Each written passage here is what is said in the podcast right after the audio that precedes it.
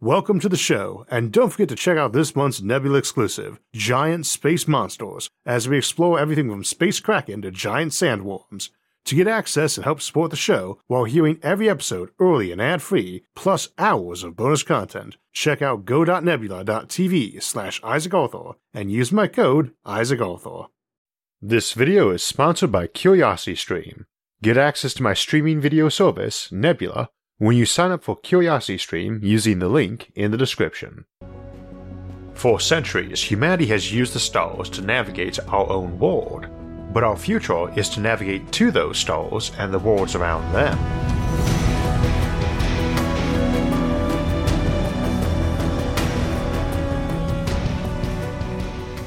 We were deep into the holiday season this week, and I remember when I was a kid there was a lot of media attention given to trying to find or backtrack the location of the Star of Bethlehem, or Christmas Star, mentioned as guiding the Magi in the Gospel of Mark.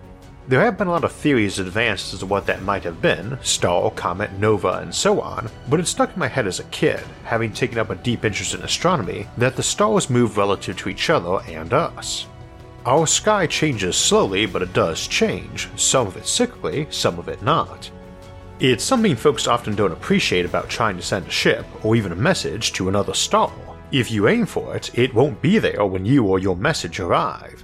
Today we'll be looking at interstellar navigation, but for completeness, we won't just look at slower-than-light travel today, but also faster-than-light navigation issues, and intergalactic navigation issues, and even problems with popping forward or backward in time through a wormhole. But even without time travel, the galaxy shifts a lot over time, and not in the regular and repeating way we see in solar systems. While objects do orbit the galaxy, much as moons orbit planets and planets orbit stars, there's very little recurring pattern to this. The Earth has orbited the Sun over 4 billion times, and the Moon orbited Earth probably about 50 billion times, and each orbit is nearly identical to the last. But our Sun has only orbited this galaxy about 20 times, and the galaxy never looked vaguely the same between each orbit. A few of the stars near us have been since our Sun's beginning, co-moving from the original nebula they are formed from, but many have been swept out of that pack and some have migrated toward us, while many more are just passing by at different angles, and were not our neighbors a million years ago and won't be in another million. The Alpha Centauri system is well known as the closest one to us, but its 3 stars are not siblings to our Sun, which is nearly a billion years younger. At the moment, our solar system is moving in the general direction of Altair, the 12th brightest star in the night sky, 17 light years away, but what we mean is that we're moving toward its approximate current location at 26 kilometers per second, which is still less than 1% of light speed. So don't worry, we won't hit it, not even close, though our Sun has often passed near other stars. Everything about the interaction of stars in this galaxy can be thought of as very temporary, at least in the timescales of a star's lifetime, not like the patterns of planets and moons. Altair is rather young, just over a billion years old, but it is one of the bigger types of stars, an A-type nearly twice our Sun's mass, and will turn into a white dwarf well before reaching our Sun's age of 4.6 billion years. Both our Sun and Altair orbit the galaxy roughly every quarter billion years, so they both already completed several orbits, but many giant stars won't even live a billion years and won't live long enough to complete a single orbit. Even a ship capable of near light speed, you can't just aim it at a star and expect to arrive there, because you're looking at old light the star emitted tens or hundreds of thousands of years ago, and you'll see the star moving along as you get closer to the newer light, because you're looking at the old light the star emitted tens or hundreds or thousands of years ago, and you'll see the star moving along as you get closer to the newer light. Of course, you would try to predict the star's trajectory and plot an intercept course, but remember the star isn't in a simple elliptical orbit like a planet around a star. It's on a complicated trajectory affected by all the other stars that will pass anywhere near it during that millennia of your travel, so you'll have to project the motion of all those stars as well. In other words, you'll need to model the motion of an entire section of the galaxy, so let's hope you have the data and processing power to do that. And while you're at it, make sure you won't encounter any poorly timed supernovas and that the star isn't going to be dead when you get there. You often hear people talking about navigating by pulsars, and that's both a very good and also very limited means of navigation. First, we should clarify that a pulsar is not exactly a unique star category, but rather most are fairly recently formed neutron stars, and are visible as pulsars from certain angles and during their more energetic youth. All neutron stars are produced by a giant implosion of a bigger star, most of which is blown away in a supernova, but the explosion occurs in the middle layers of that star, so it pushes the outer layer away, exploding outward, and the inner core gets pushed inward, and the implosion forms a hyperdense chunk of superhot, degenerate matter. This is effectively a dead star now, but it retains all the heat energy and all the angular momentum it used to have before getting crunched, and it gains even more heat energy during that implosion. Stars generally rotate on an order of days to months, but angular momentum is the product of mass, radius, and velocity, and is conserved. So when the radius crunches down 1,000-fold, the velocity goes up 1,000-fold, and since the object's radius and circumference are 1,000 times smaller now too, the rotational rate will jump 1,000 squared or 1,000,000 times faster. Pulsars can vary in rotational rate from as little as a few milliseconds to several seconds, but each pulsar is pulsing at a very specific rate and spectrum, essentially a unique signature, the one that changes with time as the pulsing is taking up a lot of energy, and the neutron star produces no new energy, just what it has in terms of heat and rotational energy. This pulsing is also not omnidirectional, coming off the poles of the star, so is not visible as a pulsar from all angles. Thus, even though we estimate there are over 1 billion neutron stars in our galaxy, we've only detected a couple thousand. We suspect there may be 100 times that many not yet detected, but that still means not even 1 in 1,000 neutron stars is a pulsar, or at least is one anymore. The Crab pulsar in the Crab Nebula about 600 light-years away is one of the few optically visible pulsars, and believed to be the remnant of the supernova SN1054, recorded by Chinese astronomers in 1054 during the Song Dynasty as a guest star. It's only 1,000 years old from our perspective, the star having died several thousand years ago, but we are seeing it as it was when the light left.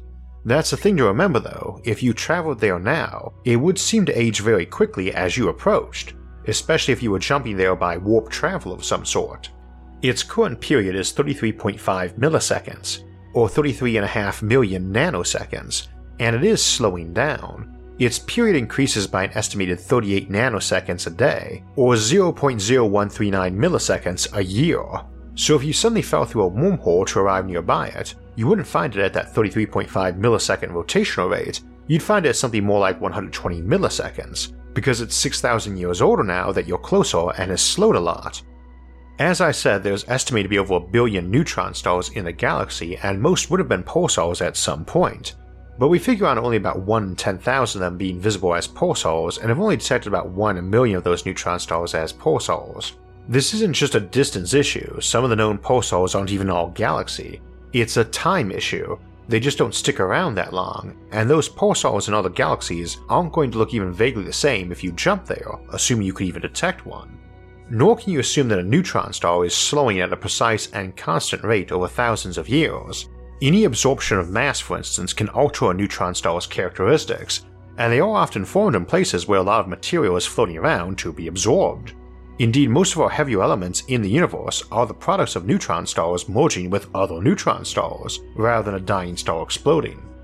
Key thing here is, while pulsars are a great way for figuring out your location during relatively mundane interstellar travel, it won't help you for getting hurled through vast amounts of space and time by some entity or anomaly, as we often see in science fiction. You don't get chucked halfway across our galaxy, even to the same point in time, which is a pretty dubious concept anyway, and just check your local pulsars for a quick positional fix. They won't be where they were on your map, they won't be spinning at the rate you expect, and they won't have the same spectral characteristics. Given time to find all the local pulsars and get a fix on the galactic center, the Andromeda Galaxy, and so on, you'll be able to guess your location decently, but this won't be fast and it won't be precise. And it isn't something just fixed by having way better computers. If we are talking about getting hurled into other galaxies or any motion in time, then you are pretty much out of luck with pulsars. However, that still leaves them good for local navigation, right? Sure, but in basically the same way stellar navigation is handy for getting around town. You can do it, but it's both overkill in terms of effort and way less precise than just using a map, let alone a GPS with a map. Pulsars are great for local interstellar navigation, but aren't really necessary because you aren't going to just suddenly pop out of somewhere on some unknown trajectory if your spaceship is operating under known physics. They'd be handy for getting it fixed if you whacked some bit of space debris and your ship was in a tumble and lost lock and it took you so long to restore everything, like years, that you couldn't just grab an image of the starscape from right before the accident and tilt the ship that way and be back on course. That could plausibly happen to an interstellar sleeper ship whose computers got damaged, and some backup protocol woke up the ship's pilot and navigator.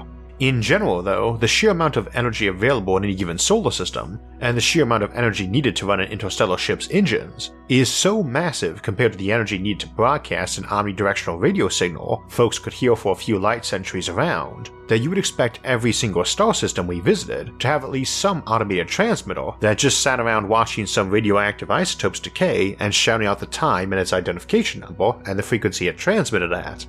You pick up the signal and it says it's 104.9 FM and 8:45 AM December 17, 2020, and yet you're picking up on 103.8 FM, telling you the frequency redshifted 1.06%, and that you are moving approximately 3,000 kilometers per second away from the transmitter, or 1% of light speed, your radial velocity. You can then look at your own clock and compare the dates for the actual distance. If you can pick up a few more, then you can triangulate your position very accurately and way better and faster than by pulsar. It is just GPS, only the G stands for galactic, not global. It's also important to understand that while the exact method, ID, and names might vary over galaxy-wide civilization, if you are traveling slower than light, you are going to have decades elapsing between times you need to worry about potential alterations of such a system, and plenty of time to be contacting nearby systems for updates and news on any major changes on navigational systems. And these sorts of calculations can be done easily and near instantly by modern computers, but also fairly quickly manually, and there's nothing high-tech about picking up a loud radio signal and doing some trigonometry and redshift calculations against some catalog of local stellar nav beacon IDs, and given the time it takes to travel, you could literally raise a child from infancy and hand them the manual on how to do it, and still have plenty of time to make your corrections. You're also not too dependent on any given system either. Space is three-dimensional and wide open. If your ship can pick up the default navigational beacon orbiting the average star from a few hundred light years away, then you should have many thousands of beacons to pick from. Even if some can't be bothered or they're automated and several fail, or even if some intentionally tamper with their beacons to screw people up, you shouldn't have a big problem getting a fix.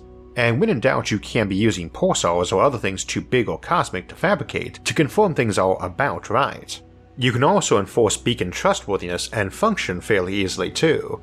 As example, Earth is likely to be the effective center of the galaxy for a very long time, at least to humans, not just the center from which colony ships emerge, but the place where most of the research is getting done and where most colonies probably had an embassy to make sure they got that new technology.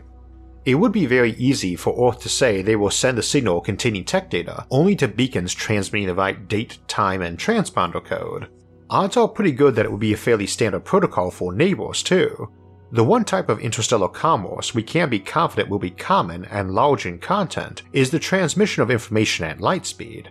I cannot see neighbors cutting off all transmission if a navigational beacon went offline or screwy, but that information is money and power. It might even be digital people transmitting copies of their own minds. So you are probably not transmitting that to some system that went haywire on transmission and navigation protocols, and no system has a motivation not to have plenty of backup beacons online. They are not that power hungry. A gigawatt radio signal can be heard many light years away easily enough, and a gigawatt might be a lot to us now, but it would barely run an interstellar spaceship of the most modest sort. It also is not that much to us either. We have plenty of power plants in that energy range, and we might not use the entirety of one for a SETI signal, but we sure would if it was a central piece of our markets and economy. In all probability, it would actually be lower power than that though, with lots of megawatt or even kilowatt beacons scattered through deep space too. There's always the question what you're navigating around, because it is, at sublight speed and under known physics, pretty hard to miss a star if you started off aimed in the right direction. And yes, they do move, and quickly too, but even if for some reason you didn't calculate that into your original trajectory, it's not going to be that hard to track as it goes. Rather, you will probably be navigating around and tagging all the minor bodies in deep space. Interstellar navigation is mostly tricky for all the tiny junk in space, and we'll be talking about millions of minor planets per solar system and trillions of things too big to vaporize or allow for the ship to absorb the hit. I would tend to guess that most systems that were decently developed but still hadn't totally consumed all the natural raw materials in their ore clouds would probably leave radar array beacons on every minor planet they found to inform folks not just that they existed, but to sweep the area for space debris and let the ships know about it, much akin to the role of lighthouses or buoys marking shoals. This is another reason we never talk about stealth in space. It is really hard to hide ships when everyone who needs to deal with spaceships also needs to deal with pebble-sized nuclear bombs, because that's the kind of energy an interstellar spaceship is going to receive as a blast if it runs into a pebble no one detected, and it's the kind of energy any pebble-sized bit of garbage lost by that ship is carrying if it runs into a space station or planet. I know we all like to think of the future in space as a peaceful place, but don't ever assume that means it's demilitarized. A developed star system is going to offer a lot of things to visitors and traders, just about anything they could be looking to find, and if they're looking for trouble, they're going to find that too, because your typical K2 civilization, just one lone star system, even a pretty low-tech one with no fancy sci-fi science, could beat the snot out of most of the fictional galactic empires we see in sci-fi. We'll talk about that more next week, but short form, you're listening to all those navigational beacons less to find your position and speed precisely, which you can of course, and more to make sure you don't do anything that is going to cause any of the tons of telescopes around that system point at your spaceship to tell any of the tons of automated weapons platforms to point your way to. That's the first rule of warfare after all, don't pick fights you don't have to, especially with people bigger than you. The nature of interstellar spaceships is one where you've got potentially megatons of ship moving at speeds where each kilogram of that ship amounts to a nuke, and very little time for contemplation or chat. Warning messages are things a ship's captain pays attention to because warning shots do not exist, and if some megaton space freighter moving at 10% of light speed into a solar system veers off the accepted course and deceleration pattern, the next thing it finds along its new and unauthorized trajectory is likely to be enough ordnance to level a continent, because that's the kind of kinetic energy it is carrying if it hits something. So what about the classic sci-fi case of your ship getting thrown through a wormhole or some other anomaly and emerging in an unknown place, or even an unknown time? Ignoring that our current knowledge of physics says that probably can't happen, how would you figure out when and where you were? Well, the first thing you would be doing is settling in for a long wait, and one probably long enough to move your ship to the nearest star system to be picking up raw materials for construction, because this won't be fast. The first thing you would want to do is start pinpointing galaxies and their redshift away from you. You might get lucky and find you are in or near your own galaxy and fairly close in time, but you can start estimating your own speed. You probably did not emerge at relative stop, by the speed of those local galaxies relative to you. Their distance from each other and relative speeds to each other can give you a good hint where you emerged in time too, because everything in the universe is expanding away from everything else, in general, and the rate and average distances will tell you a lot about time. So too will the frequency of the cosmic microwave background radiation, or CMB. We tell people that CMB is at 2.7 Kelvin, or more precisely 2.72548 Kelvin plus or minus 0.00057 Kelvin, and that's the peak wavelength, it is a spectrum. It also varies a bit by direction you look, that plus or minus being those cold and hot spots you see on the CMB maps of the universe, variations of less than 0.02%, and corresponding to a frequency of about 160 GHz or 1.9mm wavelength in the microwave range of the spectrum.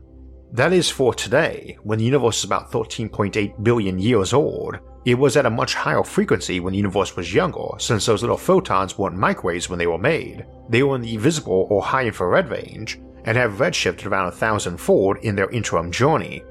So if your spaceship pops out of some anomaly at an unknown point in the universe, and you measure the CMB at about 4 or 5 Kelvin, not 2.7 Kelvin, you know you have plenty of time to find your way home because you've popped out of space-time to about when the Earth was first forming. Alternatively, if the CMB is colder, you know you've gone ahead in time and can calculate by how much.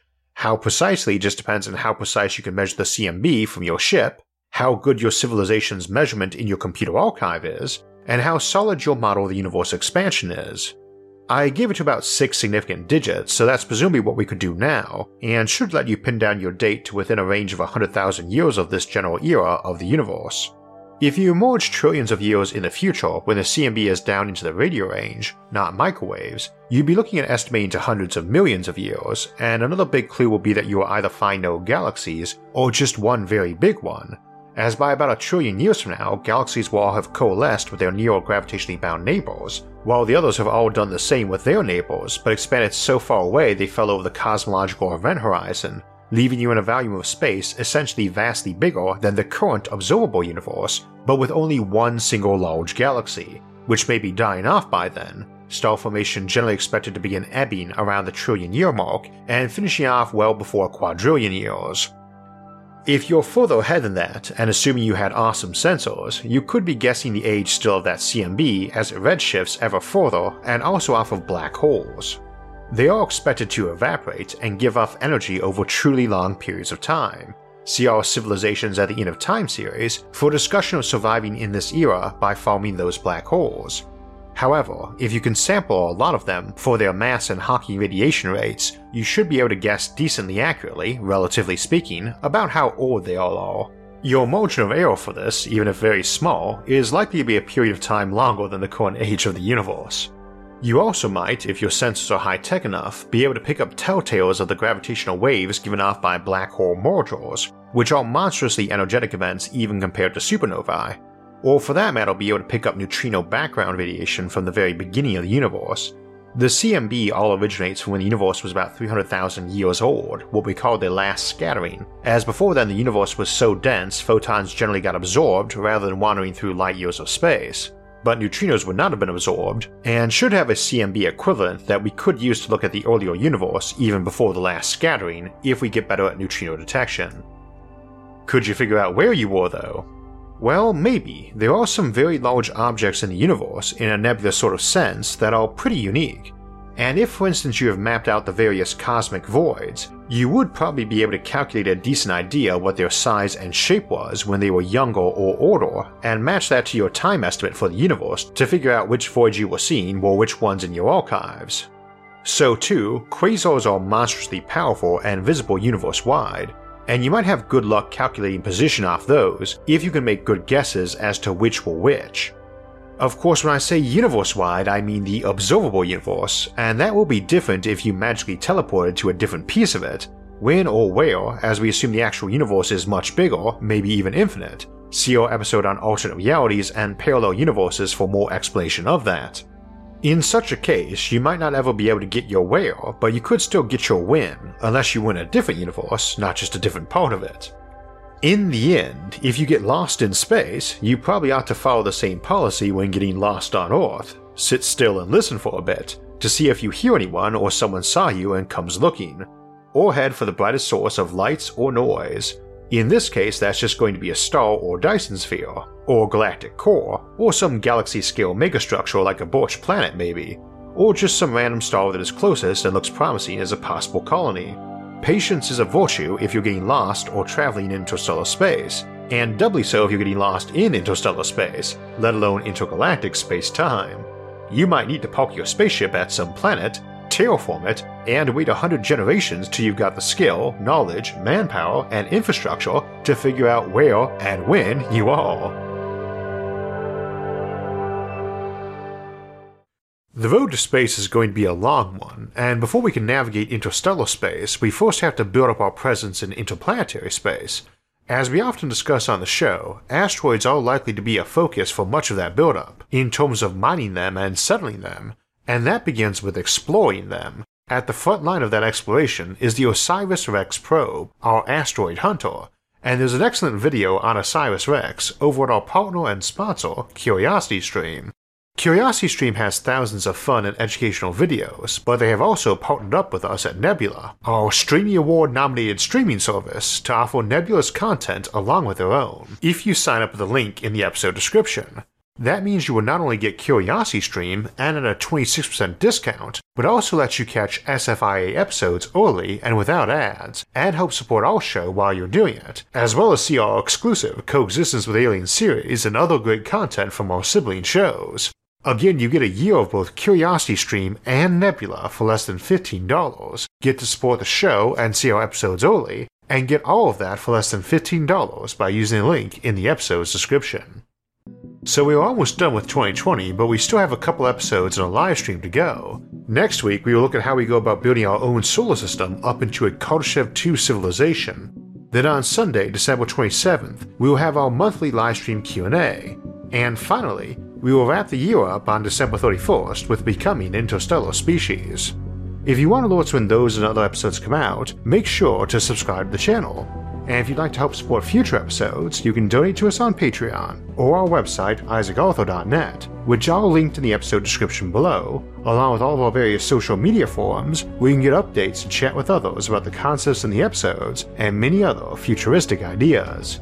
Until next time, thanks for watching and have a great week.